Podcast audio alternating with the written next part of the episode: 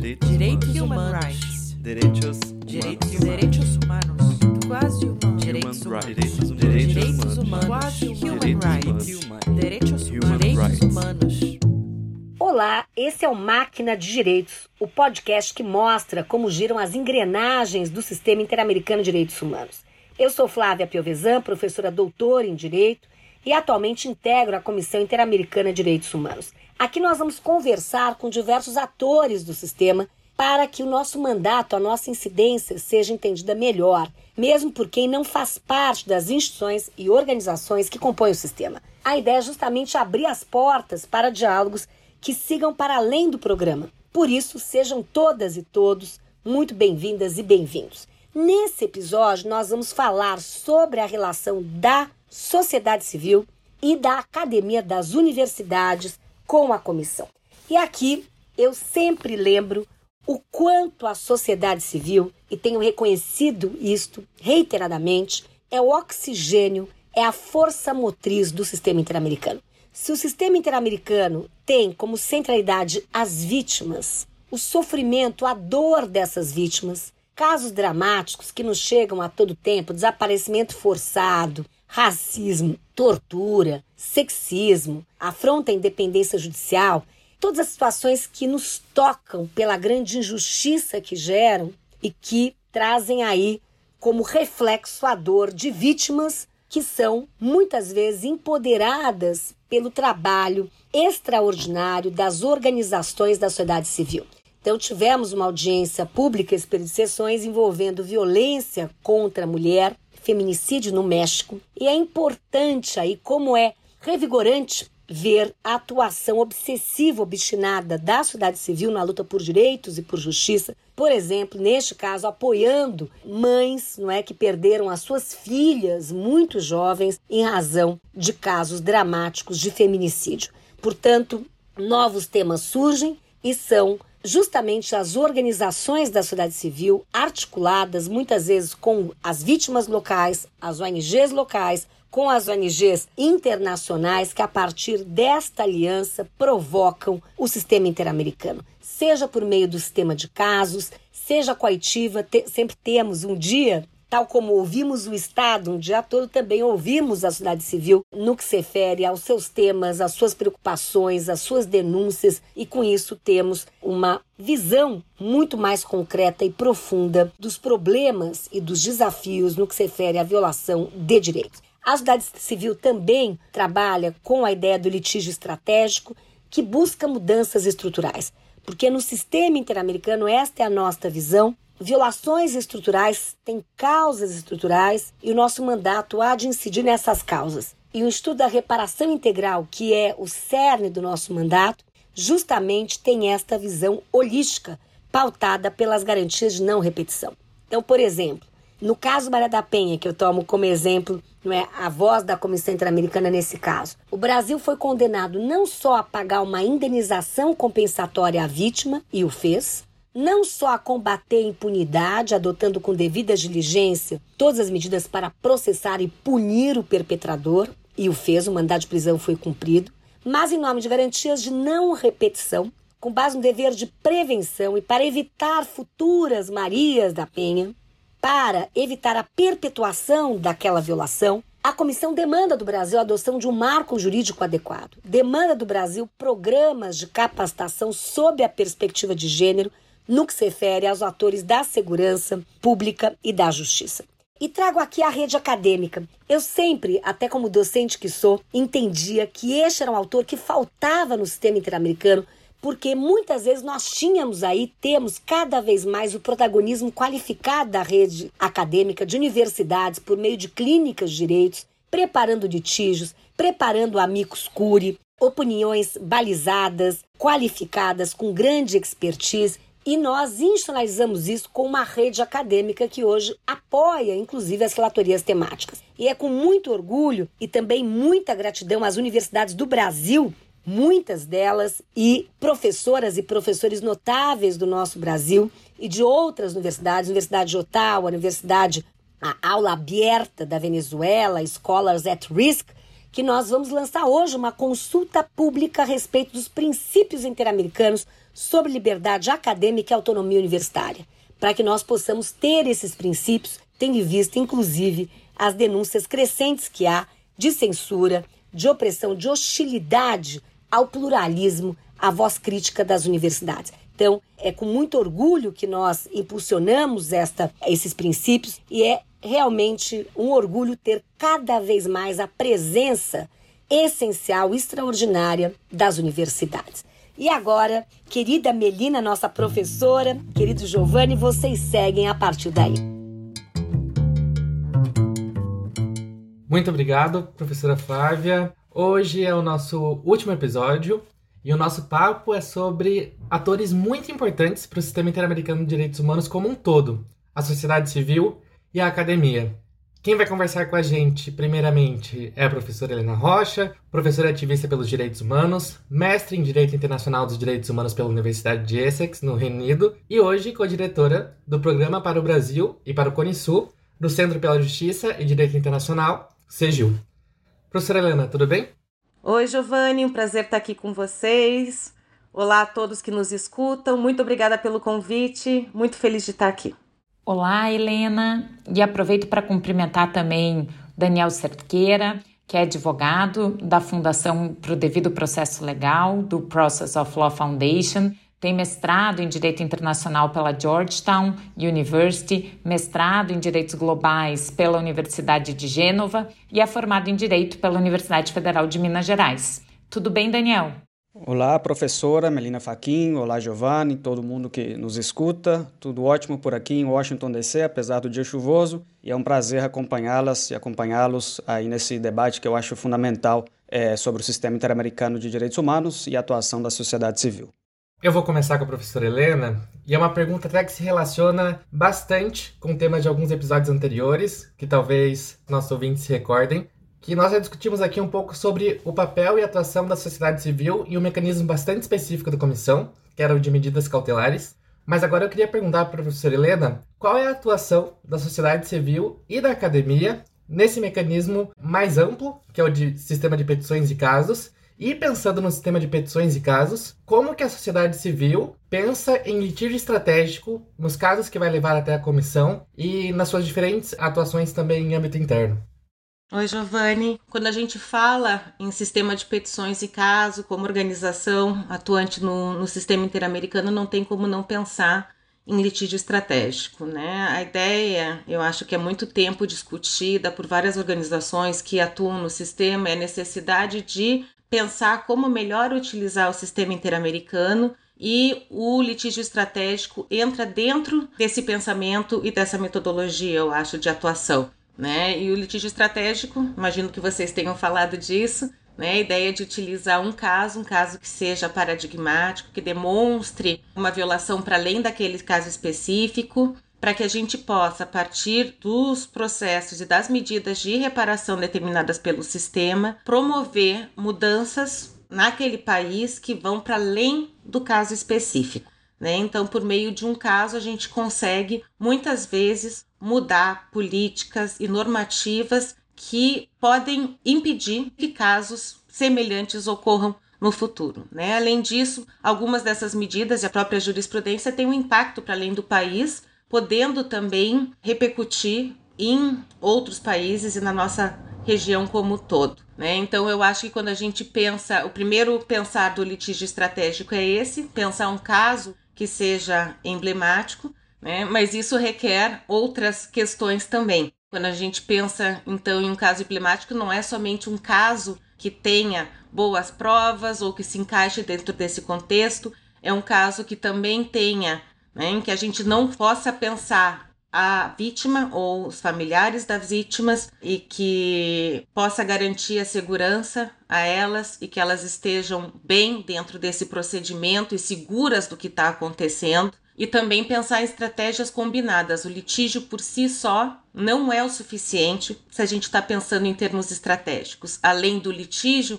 é necessário toda uma estratégia de comunicação, de incidência política, de incidência jurídica, que somadas vão impactar o resultado desse litígio, tanto no sistema como também internamente. Muito obrigado, professora Helena. Com certeza é de suma importância essa escolha bastante cuidadosa e especial dos casos. E considerando todo esse trabalho que há por trás de levar um caso ao sistema de petições e casos, eu queria que a senhora contasse também um pouco pra gente sobre como a sociedade civil e a academia veem a atuação de Amicus Curiae na Corte Interamericana de Direitos Humanos. E também, se puder, aproveitar para explicar para as pessoas que nos ouvem o que são esses Amicus Curiae e como que eles podem se interligar nessa estratégia que é desenhada pelos peticionários e pelas peticionárias.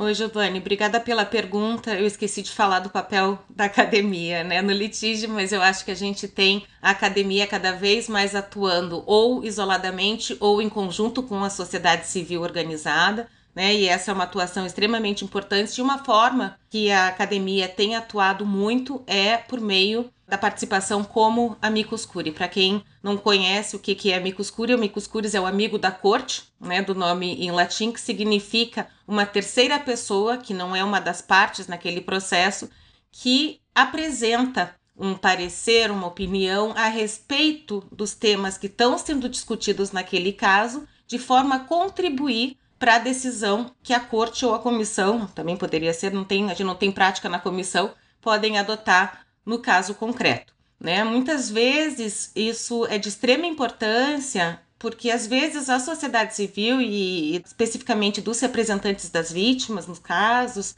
a gente não dá conta de colocar todos os temas jurídicos que estão em, em controvérsia de forma bastante detalhada com prova e pesquisa no âmbito do litígio. Então, essas participações de terceiros podem contribuir com elementos adicionais que às vezes a parte não, não apresentam para né, a decisão da Corte Interamericana num caso concreto. Né? Além disso, e daí estou falando, a gente está pensando sobre a perspectiva jurídica. Né, mas a participação de outras pessoas, seja academia, sejam outras organizações, né, ou movimentos da sociedade civil em si, como a Amicus Curiae, também demonstra a relevância daquele caso internamente. Então, além da, da importância jurídica, existe uma importância política também na participação da sociedade civil e, e da academia no âmbito desses processos. É uma forma de demonstrar para a Corte Interamericana que esse caso é um caso de relevância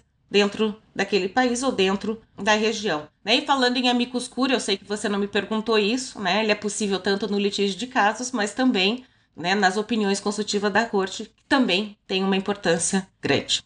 Muito obrigada, Helena, por nos dar esse panorama tão completo da atuação estratégica da sociedade civil e da sua interlocução com a academia no sistema de casos. E eu queria pegar um gancho no que você falava ali, justamente, né, do litígio estratégico, para perguntar para o Daniel, nas outras funções da comissão, sobretudo na frente de promoção e monitoramento, quais que são as principais estratégias para que a sociedade civil contribua com as funções e o desempenho dessas funções pela comissão?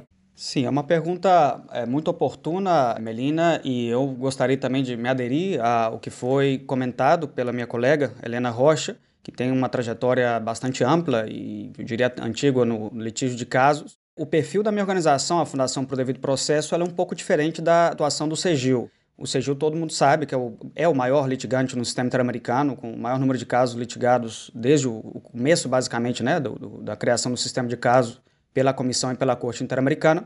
E o DPLF é, se dedica mais ao trabalho vinculado aos pilares de monitoramento e promoção de direitos humanos, como bem disse a professora Melina. O que significa? São as ferramentas, por exemplo, através das quais a comissão busca disseminar a cultura dos direitos humanos e disseminar também os próprios parâmetros do sistema interamericano, que são em grande medida criados através dos pronunciamentos sobre casos, particularmente sentenças da Corte Interamericana e também opiniões consultivas desse órgão.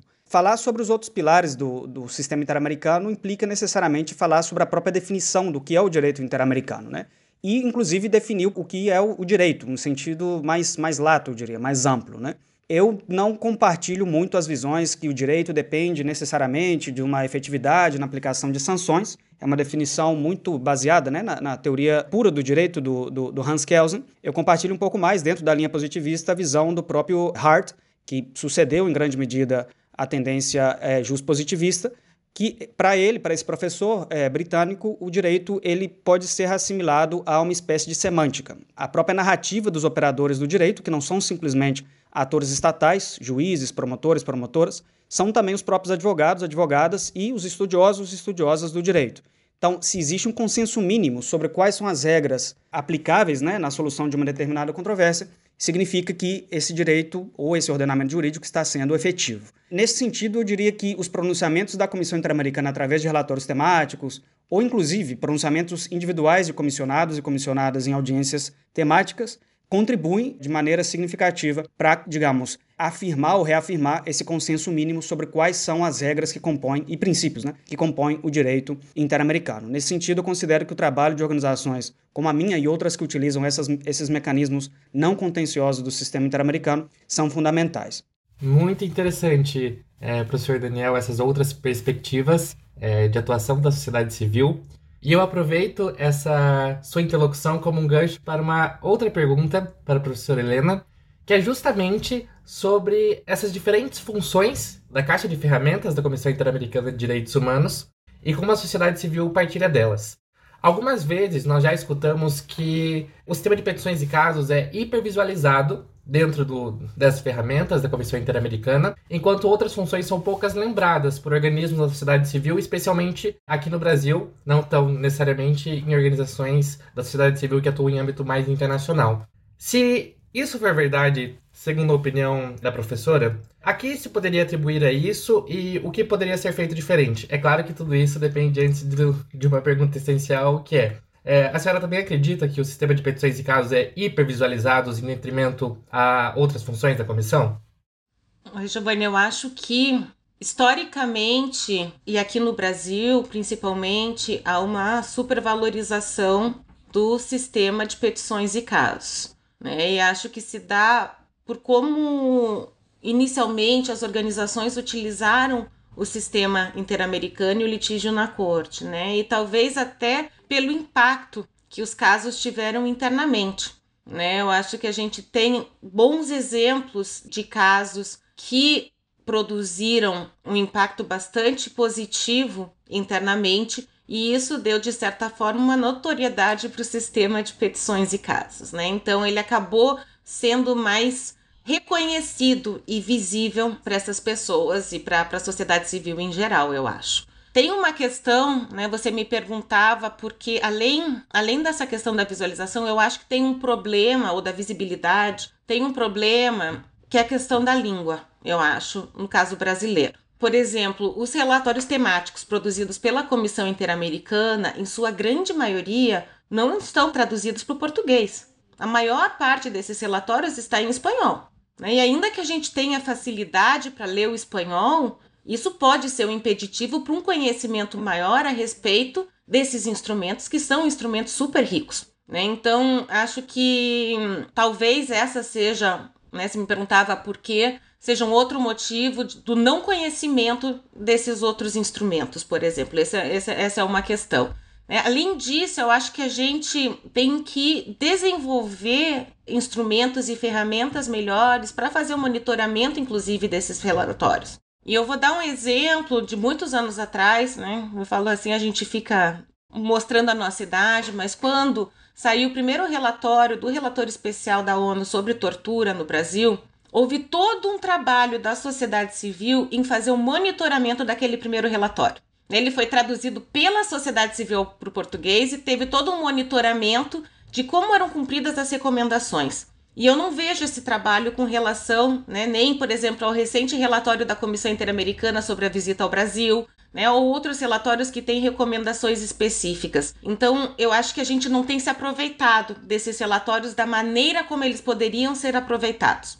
Né? Talvez essa seja uma estratégia a ser discutida com a sociedade civil de como melhor aproveitar isso e pressionar para o cumprimento das recomendações de relatórios temáticos e também de relatórios sobre países. Mas com relação a um outro instrumento, que são as audiências públicas, eu acho que isso sim tem aumentado. Eu acho que a sociedade civil tem utilizado mais. Acho que a pandemia contribuiu para isso. Né? Antes, para participar das audiências públicas, a sociedade civil tinha que ir até Washington, isso tem um custo elevado né, ou para outros países que também têm um custo elevado. Então, a realização de audiências públicas de forma virtual permitiu conhecer e utilizar melhor esse instrumento. Né? Não sei se vai continuar depois da pandemia. Espero que continue, porque acho que a gente ganha no presencial, né? apesar da facilidade do virtual, acho que a gente ganha com o presencial mas acho que houve uma maior visibilidade desse instrumento e uma maior participação da sociedade civil. Então, espero que isso continue após o fim desse nosso momento de virtualidade.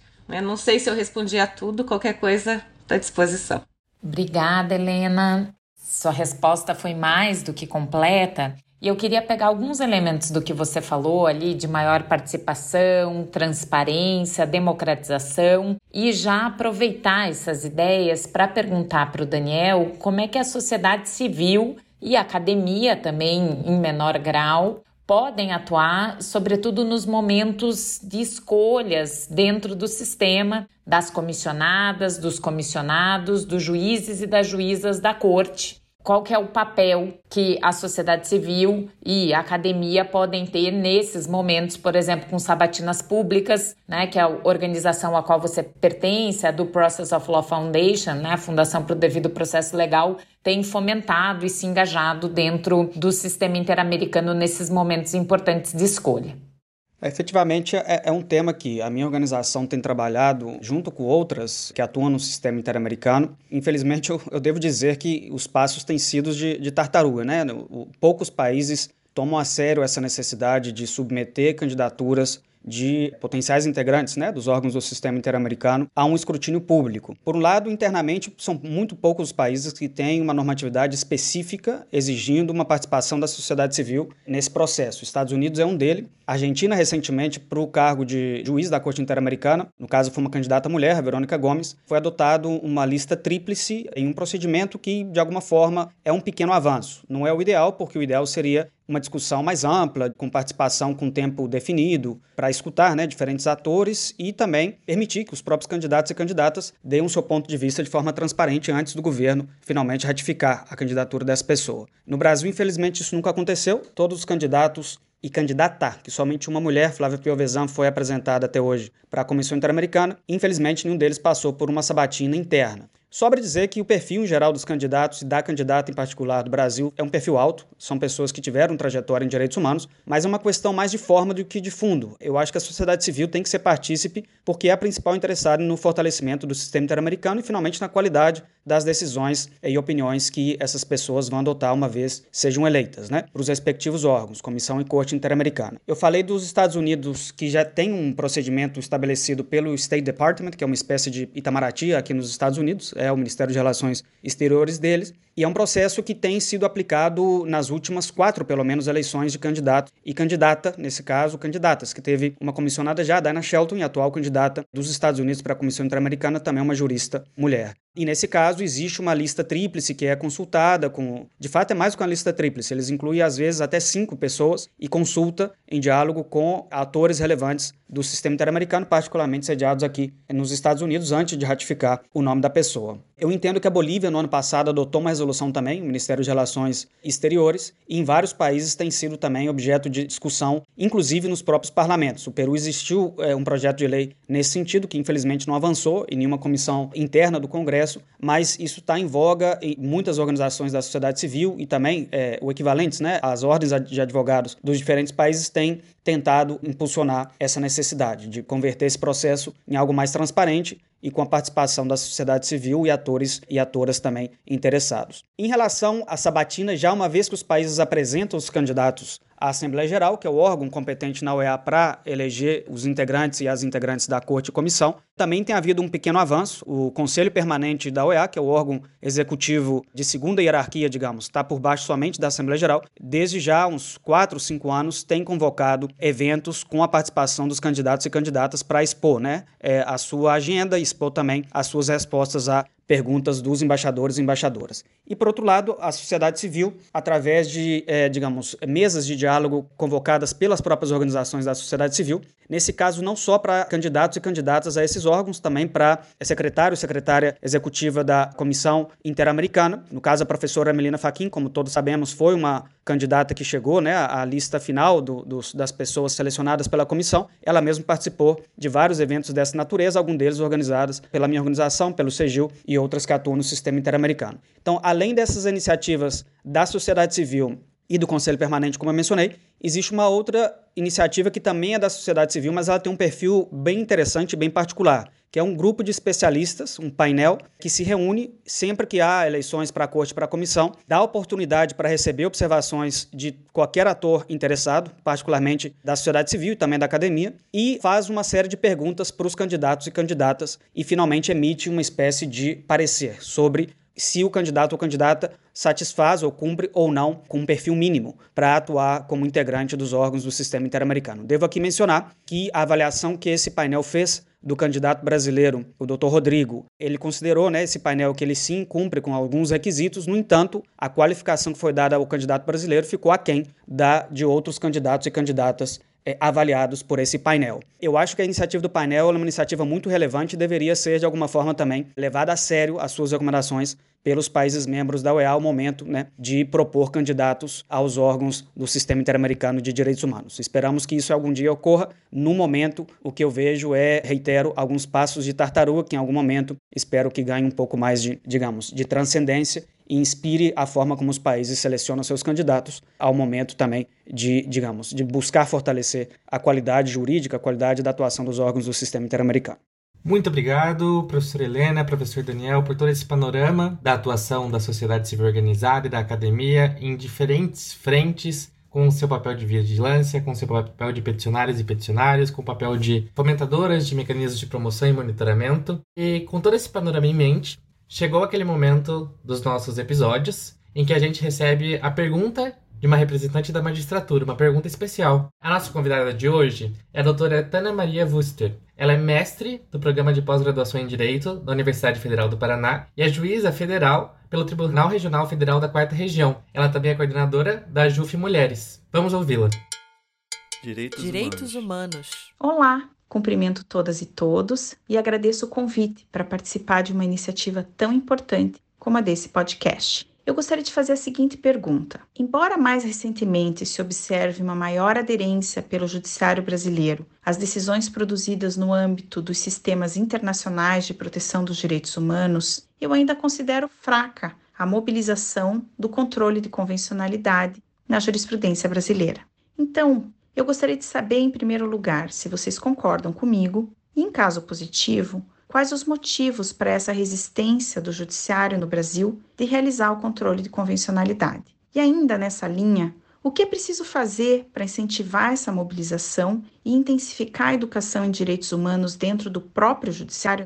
Excelente pergunta, doutora Tani, e de fato concordo com sua análise. É, acho que, que nós temos avançado em alguns pontos. A gente tem visto cada vez mais a menção não só a tratados internacionais de direitos humanos, mas também algumas decisões, opiniões consultivas da Corte Interamericana de Direitos Humanos, em alguns casos, né, em algumas decisões no âmbito interno, mas pela minha experiência enquanto representante de vítimas de casos que já foram julgados, eu devo dizer que a gente está muito longe ainda de um cumprimento integral das decisões da Corte Interamericana e da Comissão Interamericana, e diria que não é nenhuma resistência, mas sim uma denegação de justiça quando a gente está falando do cumprimento dessas determinações e dessas ordens. Né? Acho então que a senhora perguntava sobre qual o motivo da resistência.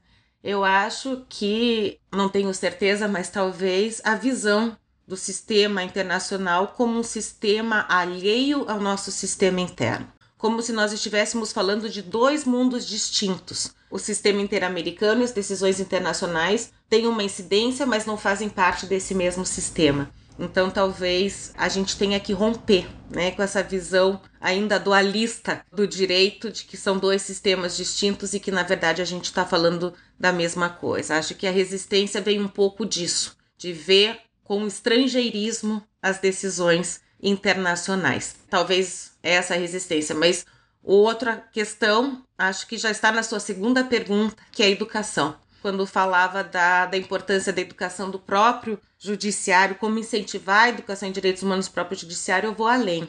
A gente tem que incentivar a educação em direitos humanos nas universidades e também nos órgãos do sistema de justiça, mas já nas universidades. Né? A gente ainda tem diversos cursos de direito que sequer têm direitos humanos na grade curricular. Às vezes é uma optativa dentro do curso e mesmo assim não é tratado de forma transversal e é visto como algo talvez alheio né, ou pertinente dentro do direito internacional público e não algo que deve ser incorporado ao direito constitucional, ao direito penal, ao direito civil. Então, essa fratura dentro da análise do direito, não como um sistema integrado, ou direito internacional de direitos humanos integrado ao nosso sistema jurídico, acho que, de certa forma, causa essa resistência, ou, na minha opinião, até uma denegação. E isso a gente tem visto, né? Eu posso dizer que a maior dificuldade como representante de vítimas no cumprimento das decisões vem do judiciário. Né? Então, a gente vê uma dificuldade em termos de efetivação de direitos internos e de cumprimento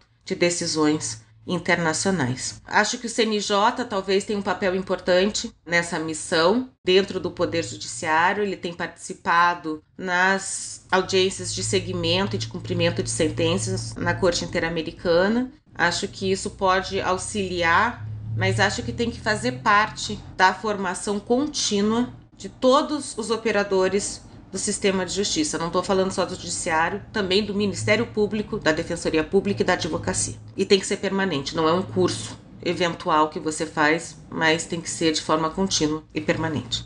É uma pergunta muito relevante a, que a doutora Tani nos traz, é, para não duplicar o que a professora Helena já comentou, que eu considero também que é basicamente a, pedra filosofal, né, de por que no Brasil talvez esses avanços não sejam ainda a regra, né, o cotidiano na atuação dos tribunais.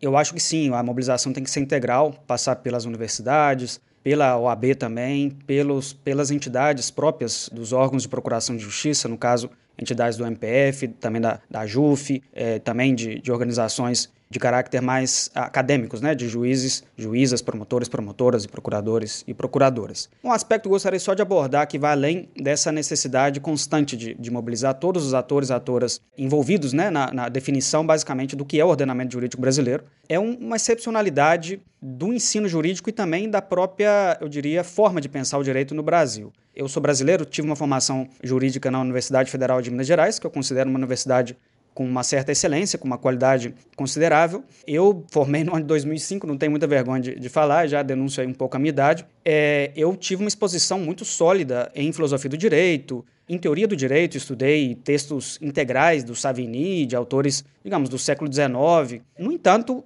eu acredito que seja a realidade também que a professora Melina a Helena viveram né, na, na graduação delas, nem um footnote de ensino sobre sistema interamericano de direitos humanos. Na minha época, o que existia para se ler, inclusive, era livros ou doutrinas um pouco mais etéreas, né, do, do Antônio Augusto Cansado Trindade, que de fato é egresso da, da, da Universidade Federal de Minas Gerais, e algumas publicações, algumas não, uma vasta já publicação nesse momento, da professora Flávia Pavezão, um pouco mais aterrizado na, digamos, no diálogo entre os direitos humanos e o direito constitucional. Felizmente, hoje em dia já existe uma literatura muito mais vasta, mas o que eu não vejo, em comparação com outros países, é a obrigatoriedade do conhecimento do sistema interamericano de direitos humanos, não só na formação jurídica, mas também em qualquer esfera de acesso ao serviço público, ou inclusive como exame de ordem. Né? Eu estudei para o exame de ordem na, na minha época de direito administrativo eu não tive que abrir nenhuma página sobre o sistema interamericano de direitos humanos e direito internacional dos direitos humanos em geral. Não sei como é a realidade hoje em dia dos exames da ordem no Brasil, eu entendo que tem tido certo avanço, mas em todo caso, o Brasil está muito atrás de outros países onde esse conhecimento já era matéria obrigatória, né? como na Colômbia, na Argentina, que tiveram claramente uma história e uma realidade, uma, diria inclusive uma realidade jurídica institucional própria, né? Não tem como comparar o Brasil, que é basicamente o continente português da Iberoamérica, se você pode qualificar dessa forma, a nossa herança jurídica é totalmente diferente de outros países. A gente não tem, por exemplo, um remédio constitucional tão invasivo e tão amplo como é o amparo em alguns países. Né? O amparo é uma criação mexicana que é basicamente todos os remédios constitucionais brasileiros juntos num único recurso. No caso do Brasil, o mais próximo disso que existiu na Constituição brasileira foi o mandado de segurança, que ele é muito mais restringido para se é, interpor né, em comparação com o amparo em outros países. Para vocês terem uma dimensão, na Colômbia, qualquer pessoa, qualquer cidadão ou cidadã, pode interpor uma ação de inconstitucionalidade contra uma norma qualquer do seu país. Né? No Brasil, essa figura está totalmente concentrada em partidos políticos, na ordem dos advogados, enfim e também nos próprios órgãos de procuração de justiça estatais, no caso, procuradorias, né? Ou Procuradoria-Geral da República. No meu entender, eu acho que também parte do, desse exercício tem que passar pelo impulso por parte das próprias entidades estatais, né? Que concentram ações constitucionais para descentralizar esse uso. E qual a relevância disso? A partir do momento que, por exemplo, organizações da sociedade civil puderem atuar diretamente, em primeira instância inclusive, impetrando né, ações de constitucionalidade, outros remédios constitucionais que permitem né, esse controle de convencionalidade de uma forma um pouco mais concentrada, eu acho que isso termina democratizando o uso dessas figuras e também levando aos juízes e juízas a serem mais provocados sobre a necessidade de aplicar o controle de convencionalidade. Porque hoje em dia o controle de convencionalidade no Brasil depende basicamente de uma espécie de juízes Hércules, ou juízas Hércules, na definição, na alegoria que faz o Dworkin, é de pensar o direito como essa espécie de evolução até quase ética espiritual. Né? E a aplicação do controle de convencionalidade o que faz é precisamente isso, é tirar o Brasil dessa, dessa redoma, né? dessa prisão jurídica meio decimonônica, influenciada por uma visão um pouco formalista do direito, e trazer o direito brasileiro a um diálogo mais, digamos, efetivo com o que há de produção discussão jurídica também em âmbito supranacional. E para isso, eu considero que, para além né, dos esforços compartilhados né, por todos os atores, seria bom que a própria cidadania também tivesse acesso diretamente a provocar o Poder Judiciário. Muito obrigada, Helena. Muito obrigada, Daniel. Estamos aí semeando esse caminho e esse podcast é também uma iniciativa nesse sentido. Estamos quase chegando ao final do nosso episódio, nosso último episódio dessa temporada do Máquina de Direitos. E justamente como é o nosso último episódio e hoje estamos falando de academia, incluímos uma pergunta extra da Bianca Anderli, graduanda em Direito da Universidade Federal do Paraná e membra do Núcleo de Estudos em Sistemas de Direitos Humanos, que é um apoiador do Máquina de Direitos. Vamos escutá-la. Direitos, Direitos humanos. humanos. Olá a todas e todas, com uma especial saudação à professora Melina Faquin, ao Giovanni Padovan, à Helena Rocha e ao Daniel Cerqueira. Meu nome é Bianca Underly, sou estudante de Direito da Universidade Federal do Paraná e integrante do NECID. Gostaria inicialmente de parabenizá-los por este projeto incrível, bem como agradecer a oportunidade de participar, trazendo um questionamento a vocês. Eu gostaria de saber de que forma o sistema interamericano pode agir em conjunto com a sociedade civil e a academia para possibilitar uma maior acessibilidade de conhecimento aos indivíduos acerca de seus direitos reconhecidos no âmbito interamericano, sobretudo no que tange aos grupos vulneráveis. Oi, Bianca, obrigada pela, pela sua pergunta. E acho extremamente relevante, considerando né, a diversidade e a pluralidade da sociedade civil, brasileira. A gente acha que ainda né, são poucas as organizações de direitos humanos que conhecem o sistema interamericano e que atuam no sistema interamericano. E às vezes não é necessidade de atuar, mas de conhecer o sistema para poder utilizar algumas das ferramentas na sua no seu dia a dia e na demanda por direitos.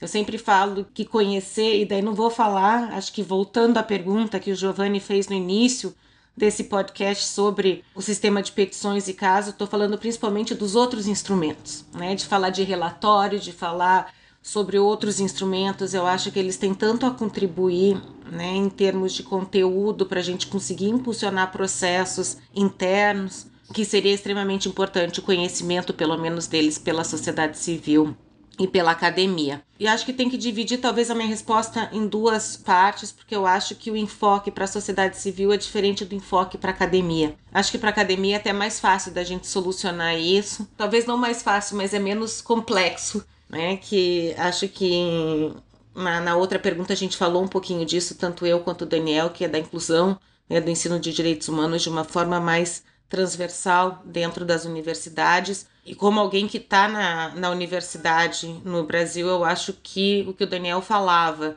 né, disso ser cobrado, por exemplo, em provas, seja da ordem, seja concursos públicos, é uma forma de você forçar as universidades a incluir esse conteúdo. Infelizmente, essa é uma realidade do ensino jurídico brasileiro hoje, então acho que é interessante a gente discutir isso, né, para que esses conteúdos façam parte também de toda a discussão na formação dos acadêmicos e acadêmicas do direito. Para a sociedade civil, e daí retomo um pouquinho o que o Daniel falava, tem muita gente nova, mas tem muita gente com a nossa idade que não teve formação em sistema interamericano e aos pouquinhos acaba se, se apropriando desses conhecimentos. Aí eu acho que é mais difícil, daí é um, né, é um outro tipo de debate, e daí, estando dentro da sociedade civil, eu acho que a única forma, talvez, de democratizar esse conhecimento é por meio de redes de organizações da sociedade civil.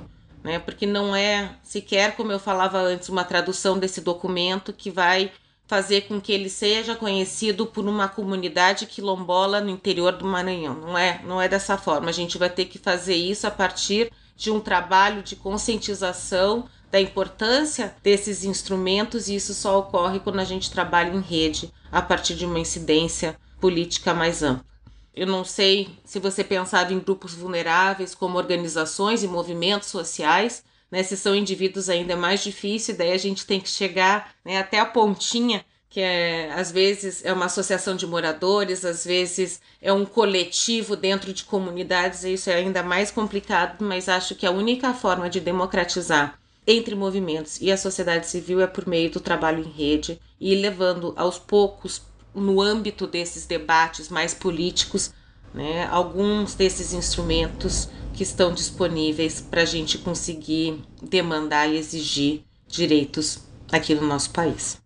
Muito obrigado, Bianca, pela, pela pergunta e fico feliz também de ter uma graduanda conosco e prova adicional né, de que esse podcast, essa iniciativa, ela é, enfim, uma proposta, acho que também democrática, né, de, de estudo e de debate sobre o sistema interamericano, com o olhar também, né, as inquietações também de estudantes que nesse momento têm esse privilégio, né, de estar tão exposto no sistema interamericano. Eu de alguma forma invejo vocês aí no, na Universidade Federal do Paraná que tem essa essa atuação aí. E essa inquietação até intelectual tão constante, né, sobre o sistema interamericano. Eu sou testemunha ocular e auditiva disso, porque eu já participei de elaborações de amicus curiae com vocês e, na verdade, é sempre um privilégio porque a qualidade do, do trabalho de vocês é, é excepcional. Eu vou aproveitar essa pergunta para trazer um pouco da discussão sobre o mandato da minha organização no diálogo com os atores sociais. A Fundação para o Devido Processo ela tem um mandato geral de buscar fortalecer a democracia e o Estado de Direito através do uso dos parâmetros do sistema internacional de direitos humanos, particularmente do sistema interamericano. E muitas vezes, o que se diz, né, a democratização do conhecimento do sistema interamericano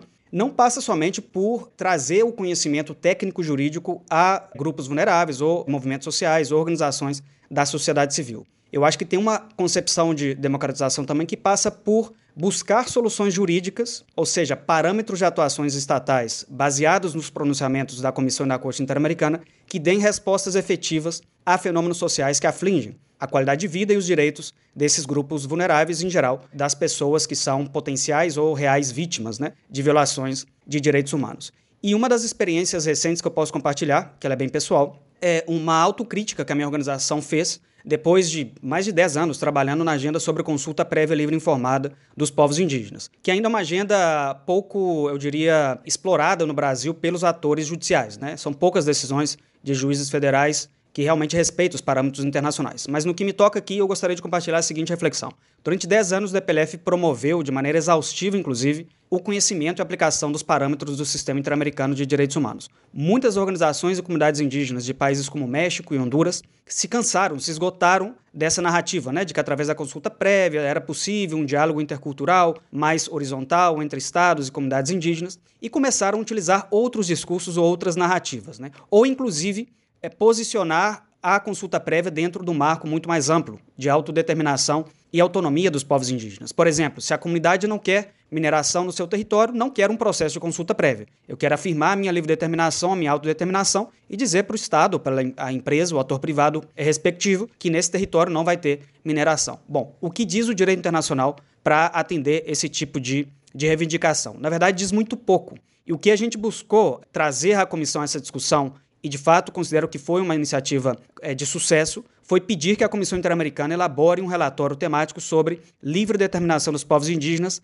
ignorando basicamente os parâmetros existentes já, que são muitos na verdade, em matéria de consulta prévia livre informada. Por exemplo, qual é o parâmetro aplicável do direito internacional quando uma comunidade reivindica para si a autonomia no controle territorial de uma determinada eh, região, ou quando a comunidade quer um modelo de desenvolvimento próprio que não é compatível, por exemplo, com a mineração ou com algum tipo de megaprojeto. Né? O direito internacional ampara isso ou somente existe parâmetro sob consulta prévia onde existe esse diálogo necessário né, entre Estado e comunidades indígenas? Esse é somente um exemplo onde a gente identificou nos parâmetros internacionais uma espécie de vazio que não respondia de maneira efetiva às demandas das próprias organizações indígenas, particularmente em certos países onde o diálogo com o Estado estava muito fragmentado, como é o caso da Honduras e México. Sobra é, mencionar que, no, em relação a, ao Brasil, esse diálogo tem sido, digamos, prejudicado de uma maneira preocupante. Né? Hoje em dia existe uma enorme desconfiança das organizações indígenas em relação à própria FUNAI, que é uma coisa assim totalmente aberrante, né? FUNAI historicamente, inclusive foi um exemplo de política pública para muitos países,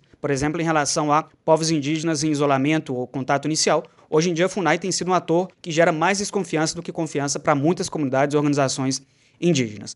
Então, a minha proposta de pensar na democratização do conhecimento sobre o sistema interamericano ou do sistema interamericano como um todo passa também pela capacidade de usuários e usuárias, supostos especialistas no sistema interamericano, em fazer uma autocrítica constante de reconhecer que os parâmetros não são um fim em si mesmo. Né? Eles muitas vezes não oferecem respostas adequadas para os problemas e fenômenos sociais que as comunidades ou pessoas, em geral, que são vítimas de violações de direitos humanos, enfrentam né, no seu cotidiano. Então, essa é uma experiência de várias outras que eu poderia narrar, mas eu gostaria também de abordar esse tema da democratização no sentido de que os usuários do sistema interamericano são, em geral, ou têm né, uma primazia em relação às vítimas e movimentos sociais que deveriam ser eles quem empurram a criação de novos parâmetros ou a revisão dos parâmetros existentes no sistema interamericano de direitos humanos.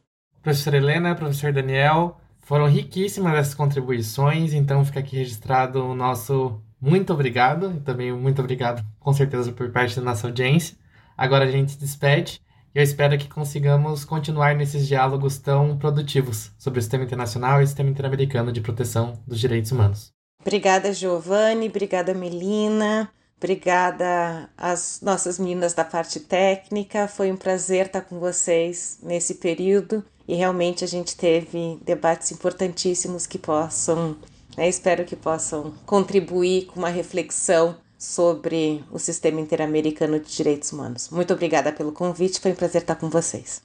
É, gostaria também de agradecer a professora Melina Faquin, ao Giovanni, a, Helena por compartilhar também algumas reflexões comigo, a todas envolvidas, e um especial é, abraço para a professora Flávia Pelvezan. É um prazer sempre compartilhar também o conhecimento e, e, mais que nada, roubar um pouco do conhecimento dela, que é bastante amplo, né, sobre o sistema interamericano.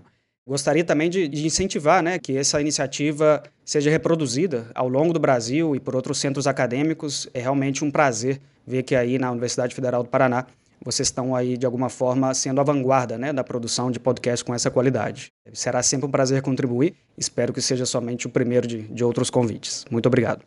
Chegamos então ao final do último episódio do Máquina de Direitos. Acho que a gente cumpriu com o nosso objetivo de abrir muitas portas para muitos diálogos o Máquina de Direitos, engrenagem do Sistema Interamericano de Direitos Humanos, nasceu com esse principal objetivo de abrir um pouco essa caixinha de ferramentas pela qual funciona a Comissão Interamericana de Direitos Humanos, mostrar as engrenagens pelas quais elas giram. Nós conseguimos ouvir opiniões de muitas e muitos especialistas nas mais diferentes funções, Conseguimos ver essas engrenagens girando um pouco e também tivemos muitas dicas sobre como lubrificar essas engrenagens para que elas cada vez girem de forma cada vez mais potente e protegendo e promovendo direitos. Muito obrigado por sua audiência a esse podcast. Eu espero que o nosso diálogo também continue e até mais. Obrigada, Helena. Obrigada, Daniel. Foi excelente. Fechamos com chave de ouro a primeira temporada de episódios do Máquina de Direitos voltado justamente a refletir criticamente sobre as engrenagens que fazem a Comissão Interamericana de Direitos Humanos operar.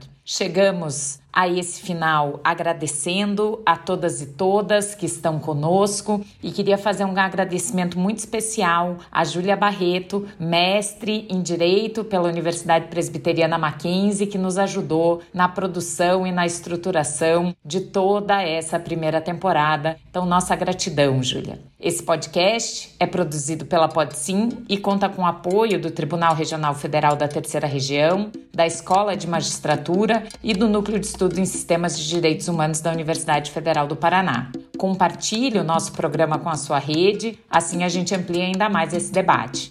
Muito obrigada a todas, todos e todes que nos ouviram até aqui e até a próxima temporada.